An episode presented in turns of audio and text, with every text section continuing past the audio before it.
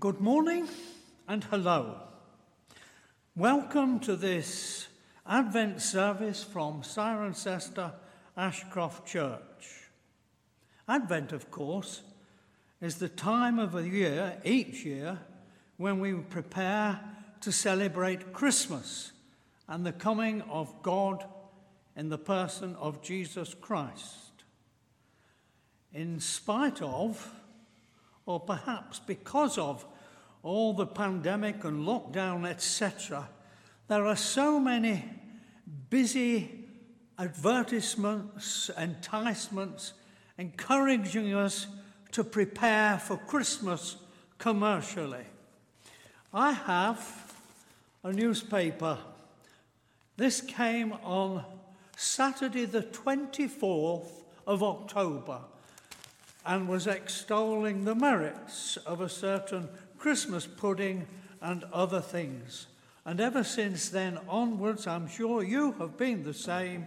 You have received all sorts of encouragements to prepare for whatever form of pandemic Christmas we in the end have. So, let us begin our preparations today now, here on Advent Sunday. We begin with the lighting of our Advent candle by Anton.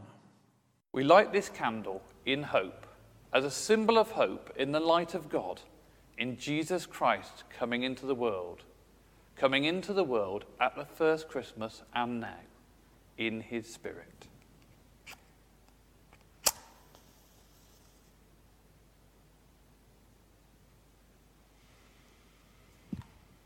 Amen. Thank you, Anton. This year, the Methodist Church has a campaign which will run throughout December, leading up until Christmas, and the theme is God is with us. And we have a logo, of course, and we hope that we will, in the coming days, hear more about that campaign and how people are experiencing God with them. So, this is our theme also this morning God is with us. Four little words, but such a wealth of meaning for us and for now. The original fuller version of this goes back to John, the John Wesley on his deathbed when, surrounded by friends gathered around the bedside, he said, The best of all is God is with us. And we have here the famous painting. It wasn't a selfie at the time, this is a painting showing that confident group of people commending Wesley to his Lord. God is with us. Grace and peace to you from God our Father and the Lord Jesus Christ. Blessed are those who will come from east and west, from north and south to feast in the kingdom of God. And so we turn to our prayers. Our prayers are from the Methodist Worship Book and will be on screen. So let us pray. God of all glory, you brought the universe into existence and raised up witnesses to your greatness and love. We praise and adore you. Grant that by the inspiration of your Holy Spirit, we may worship and serve you and praise your holy name through Christ our Lord. Amen.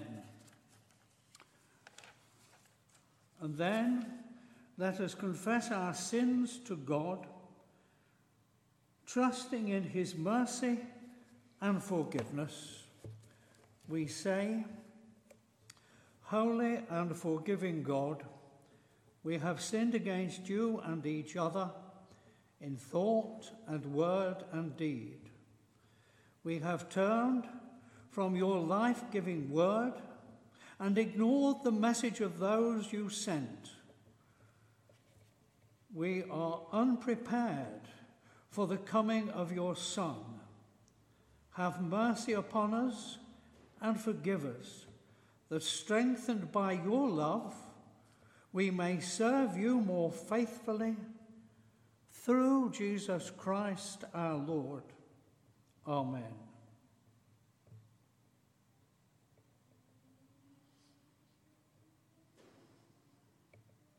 Then we hear the assurance of God's mercy and forgiveness. I am making all, thing new, all things new, says the Lord. This is Christ's gracious word. Your sins are forgiven. Amen. Thanks be to God. And then finally, we have the collect for Advent Sunday.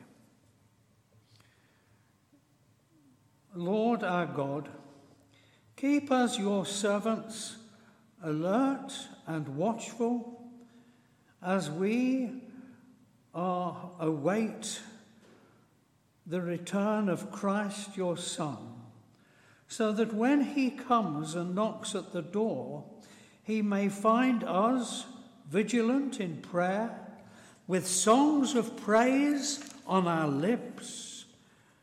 We ask this through Jesus Christ our Lord, who is alive and reigns with you in the unity of the Holy Spirit, one God, now and forever. Amen.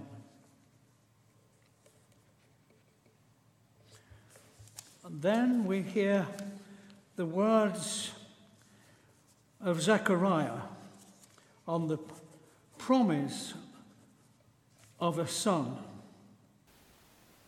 Blessed be the Lord, the God of Israel, who has come to his people and set them free.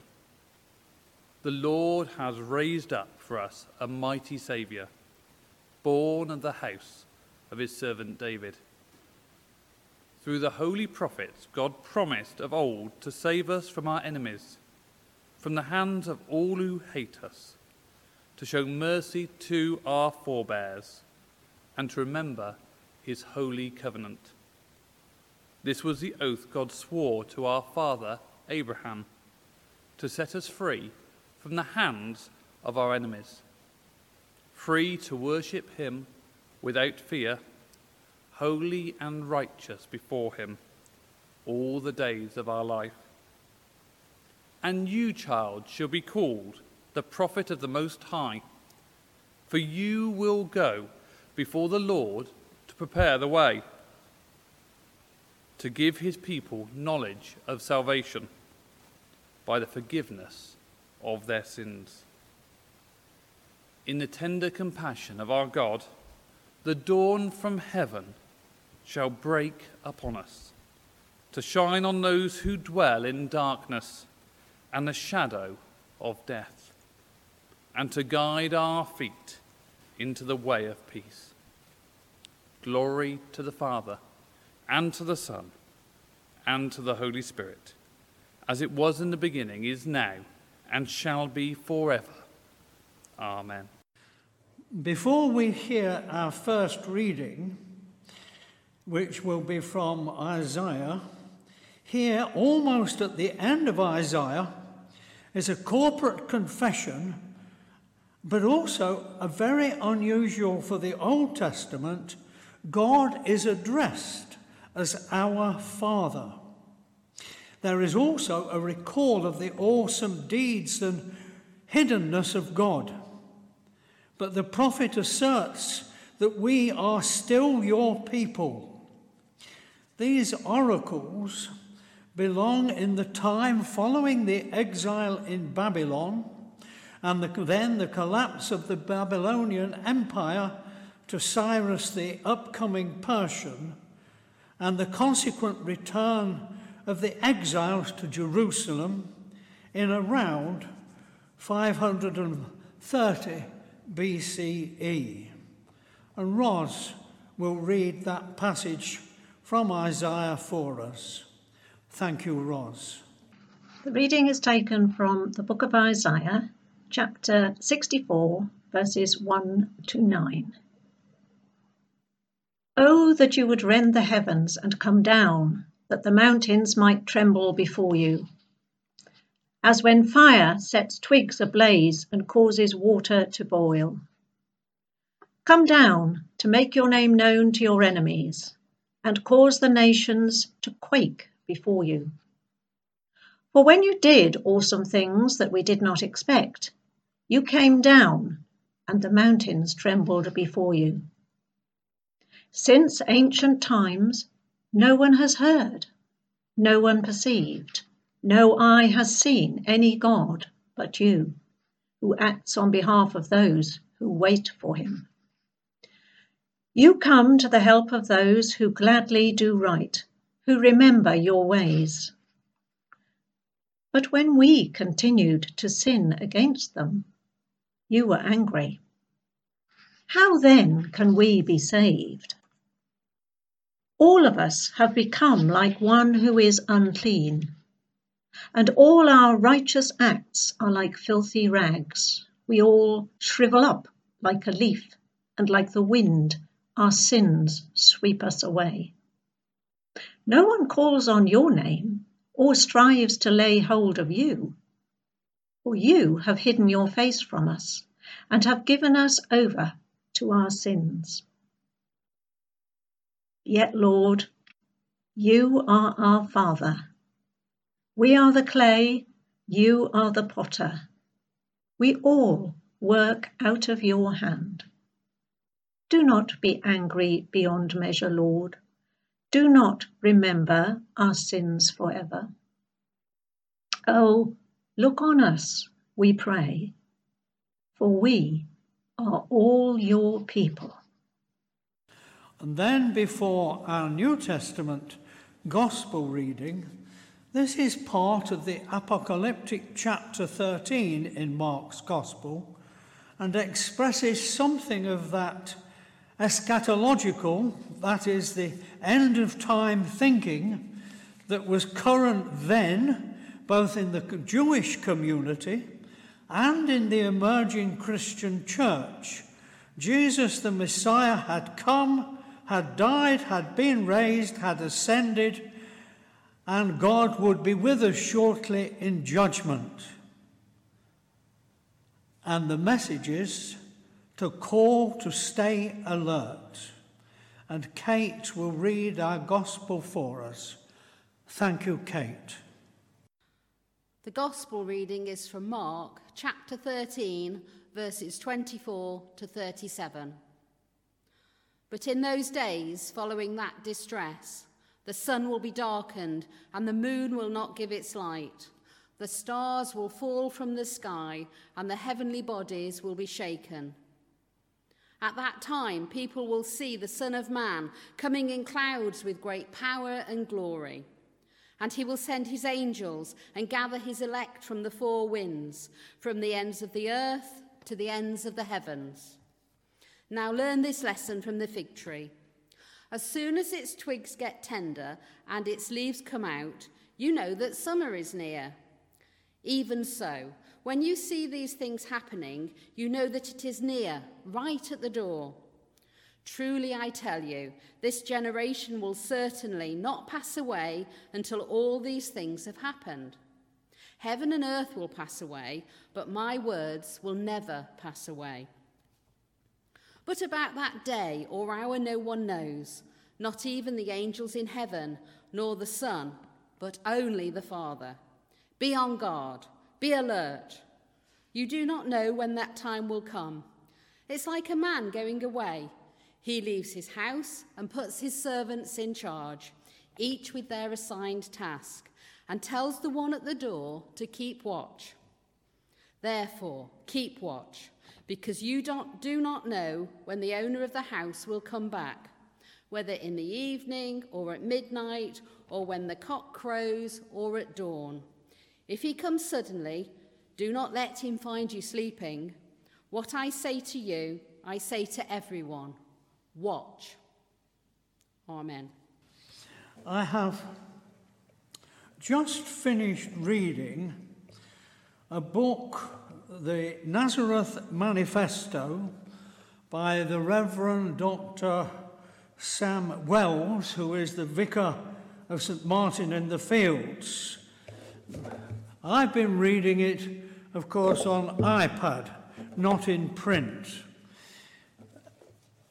I recommend this to you. It's a challenging read, but I recommend it to you as part of an Advent discipline.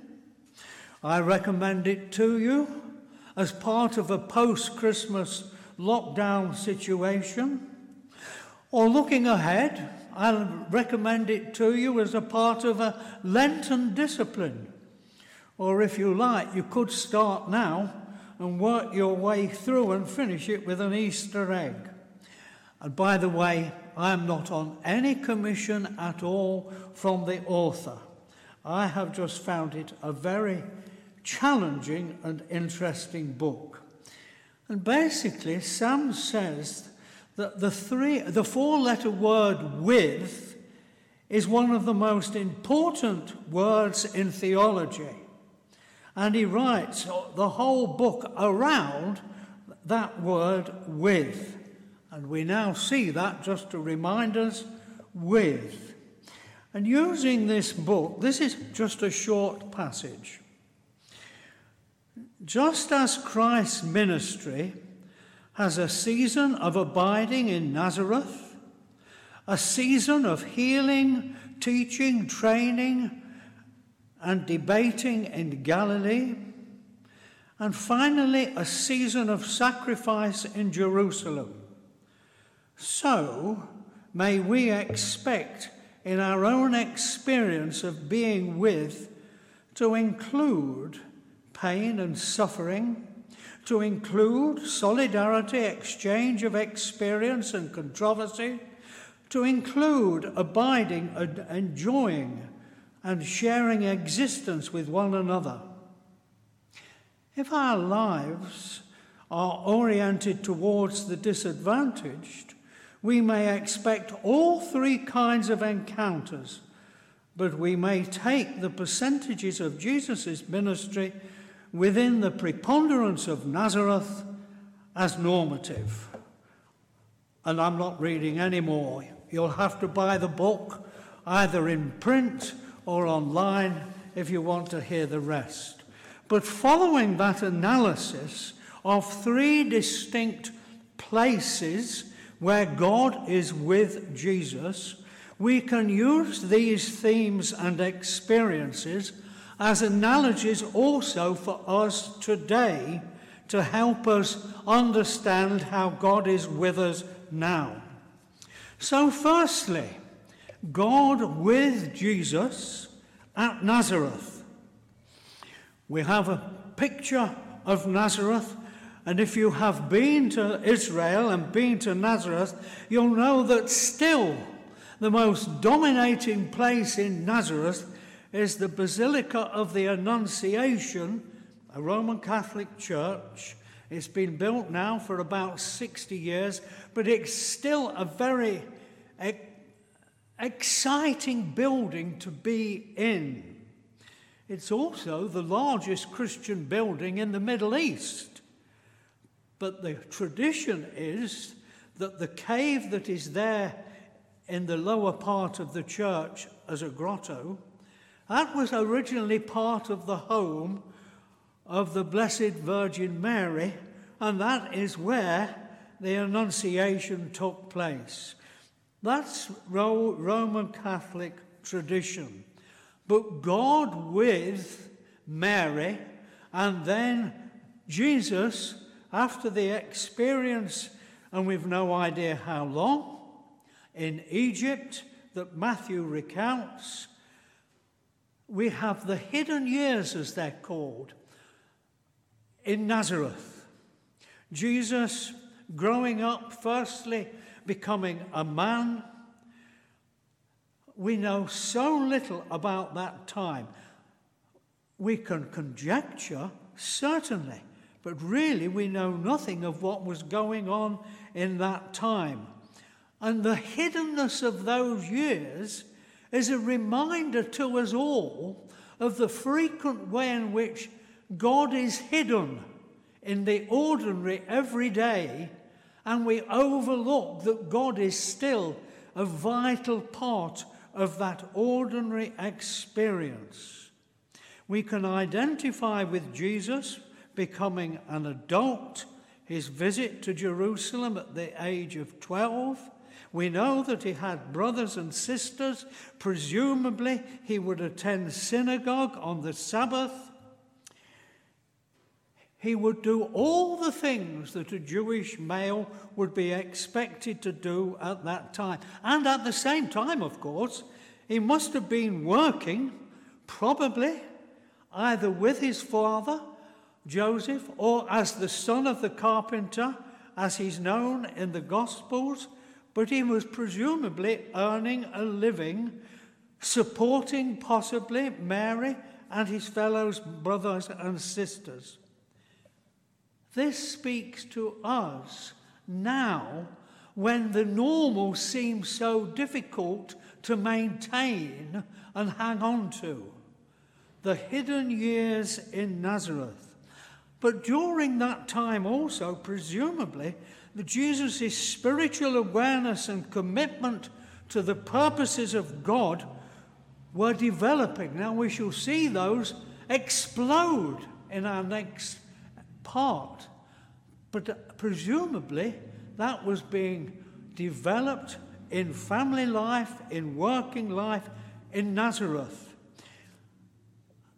And the guidebook says of Nazareth at the time that it was very small, it was very inaccessible, it was hard to get into because it was surrounded by hills, and it was also, therefore, hard to get out of. So, not much went in and not much came out of Nazareth. But Jesus was there, and God was with him as he was in Nazareth. So, God will also be with us, even in the boring routines of lockdown and so on. God is with us.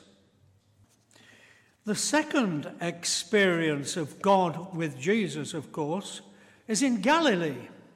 Now, again, if you've been to Israel, Galilee is a very picturesque area.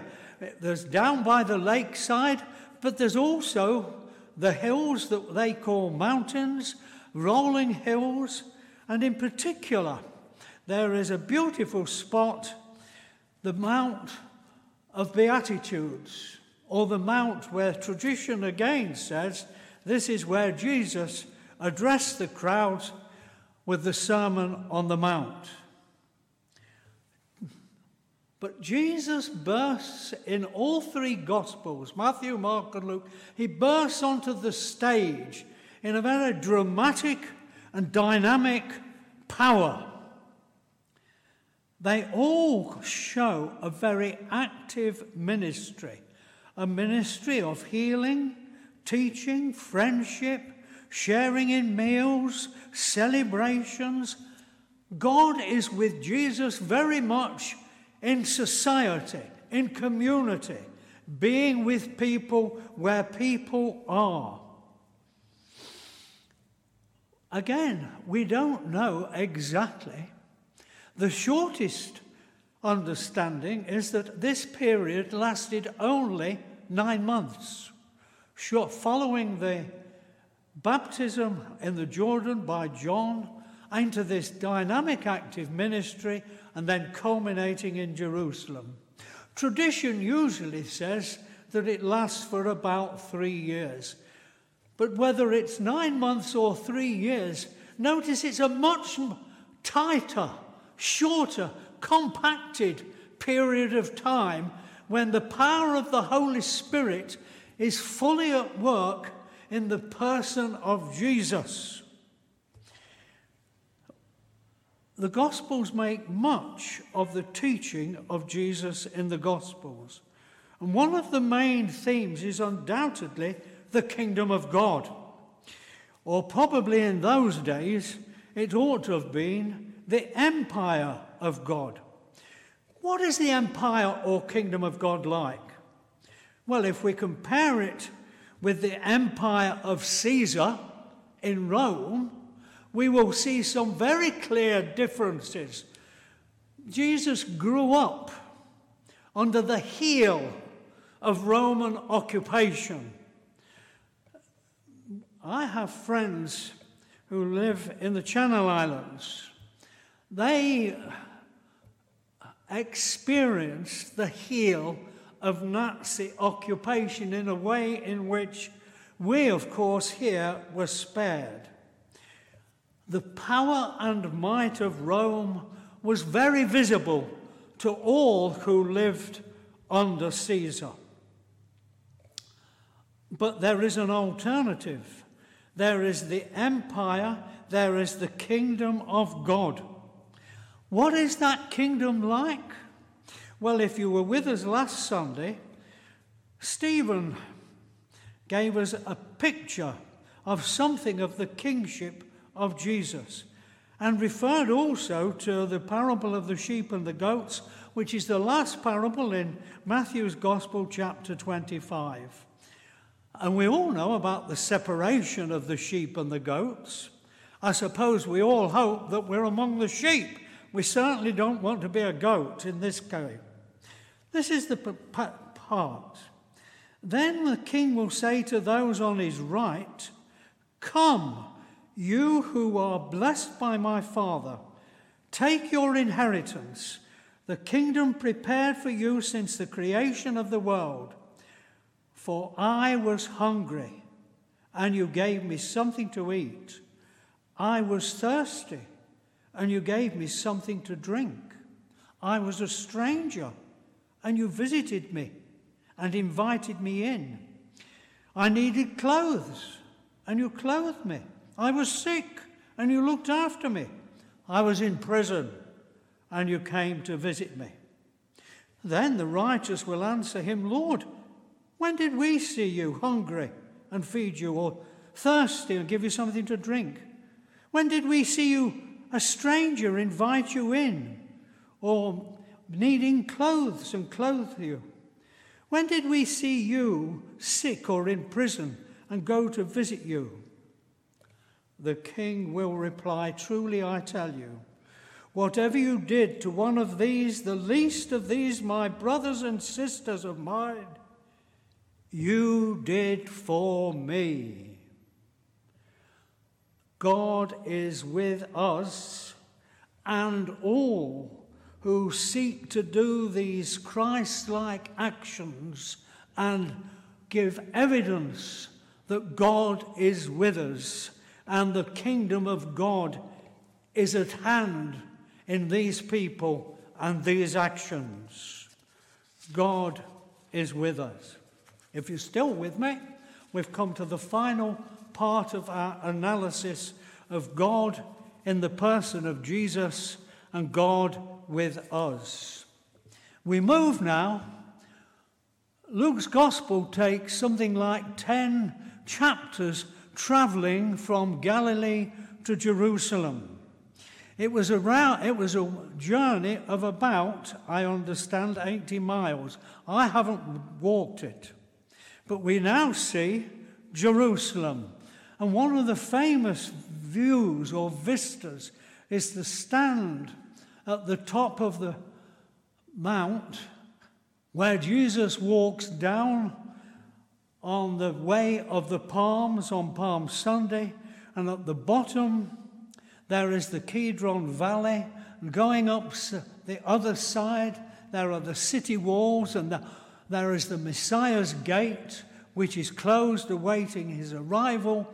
But beyond all that, there is the dome of the rock, where originally, of course, there would have been God's temple. So is Jerusalem God's holy city, or is it Rome's occupied vassal state under the charge of Pontius Pilate?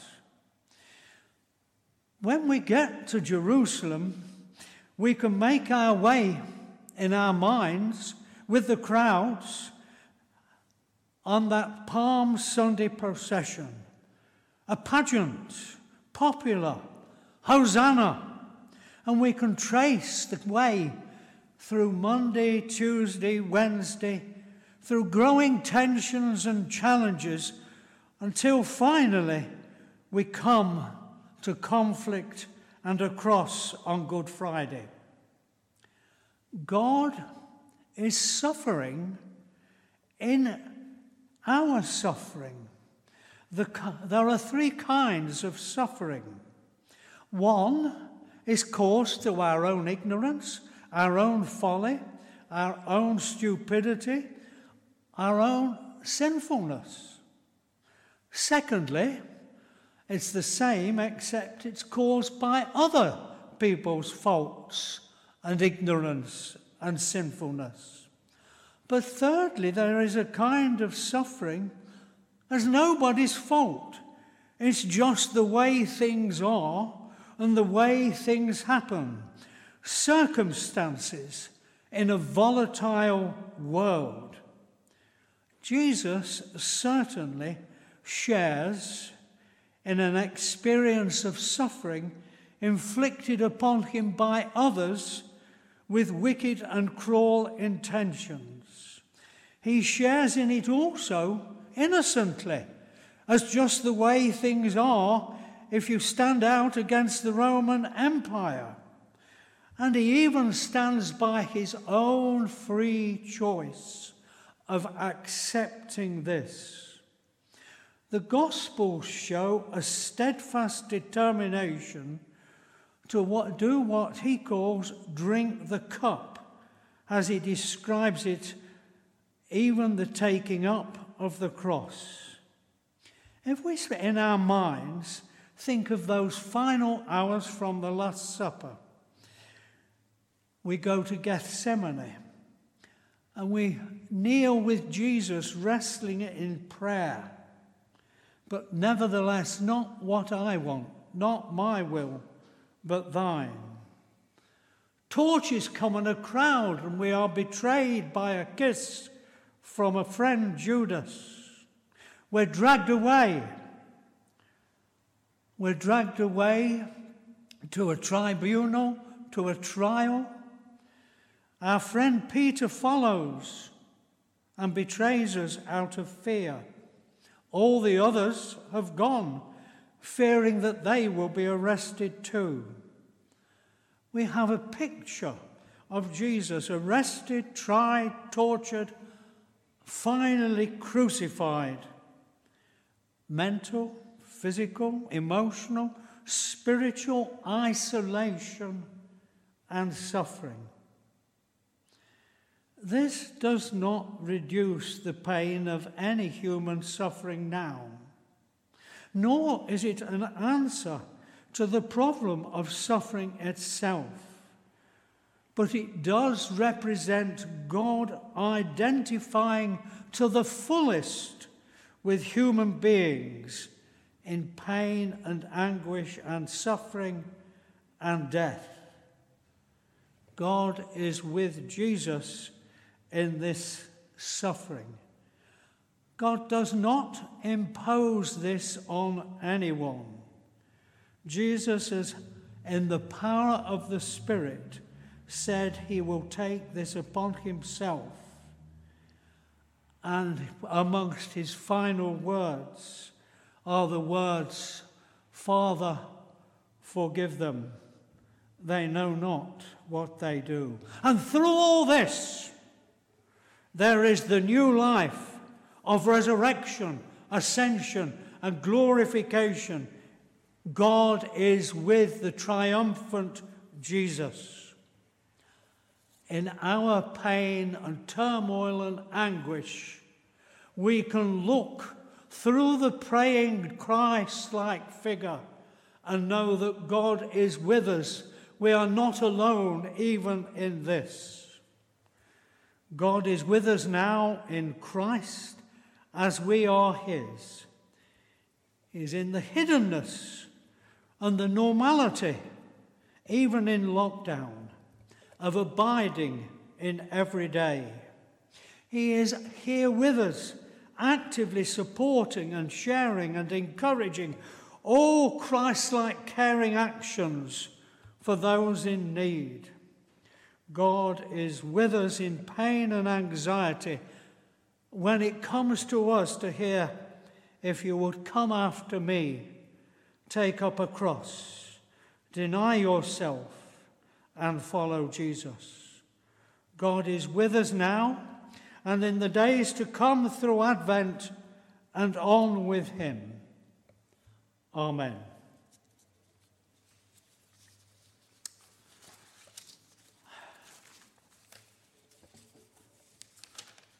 So let us make our prayers of intercession.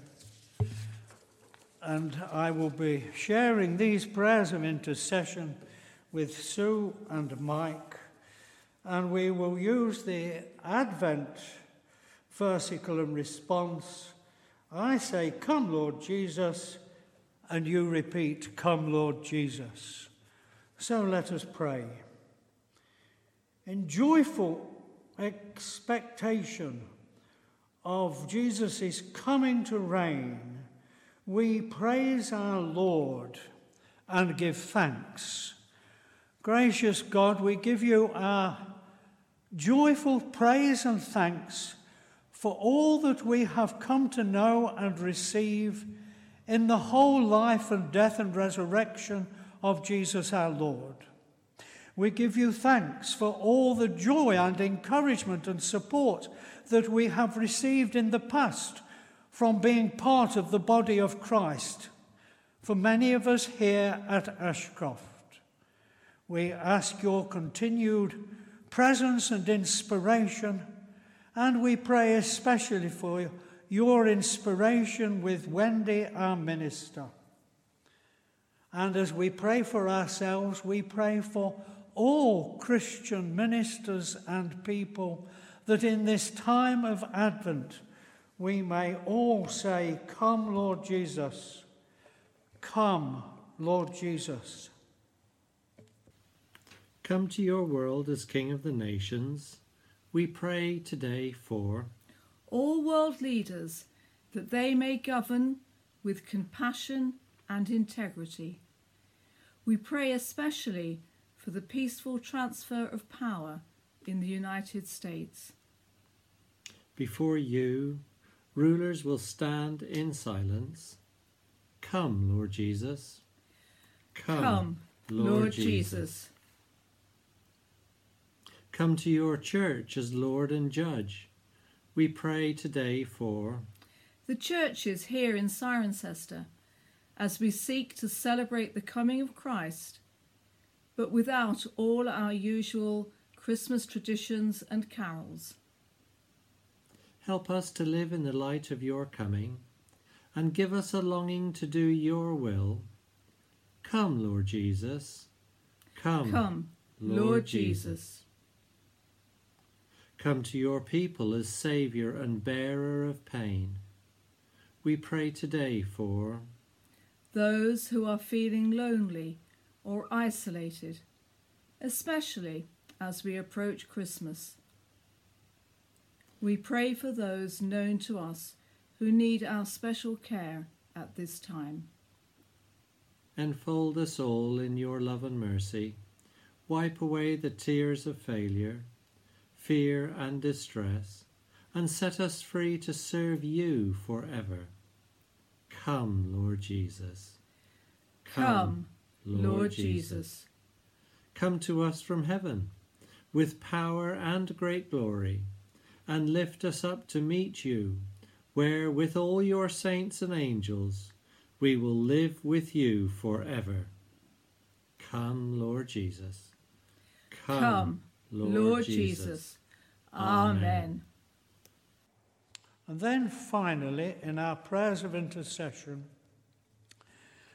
Let us pray for all who suffer at this time, for those who are terminally ill, for those who have recently died. We here in this community think especially of Peter. We commend him to your eternal mercy and care, and as we pray for him, we pray for all who are have died at this time. Be present in the power of your mercy and grace. Come, Lord Jesus. Come, Lord Jesus. We pray for all who are bereaved and all who mourn. We think especially here of Jane and Sarah and Claire.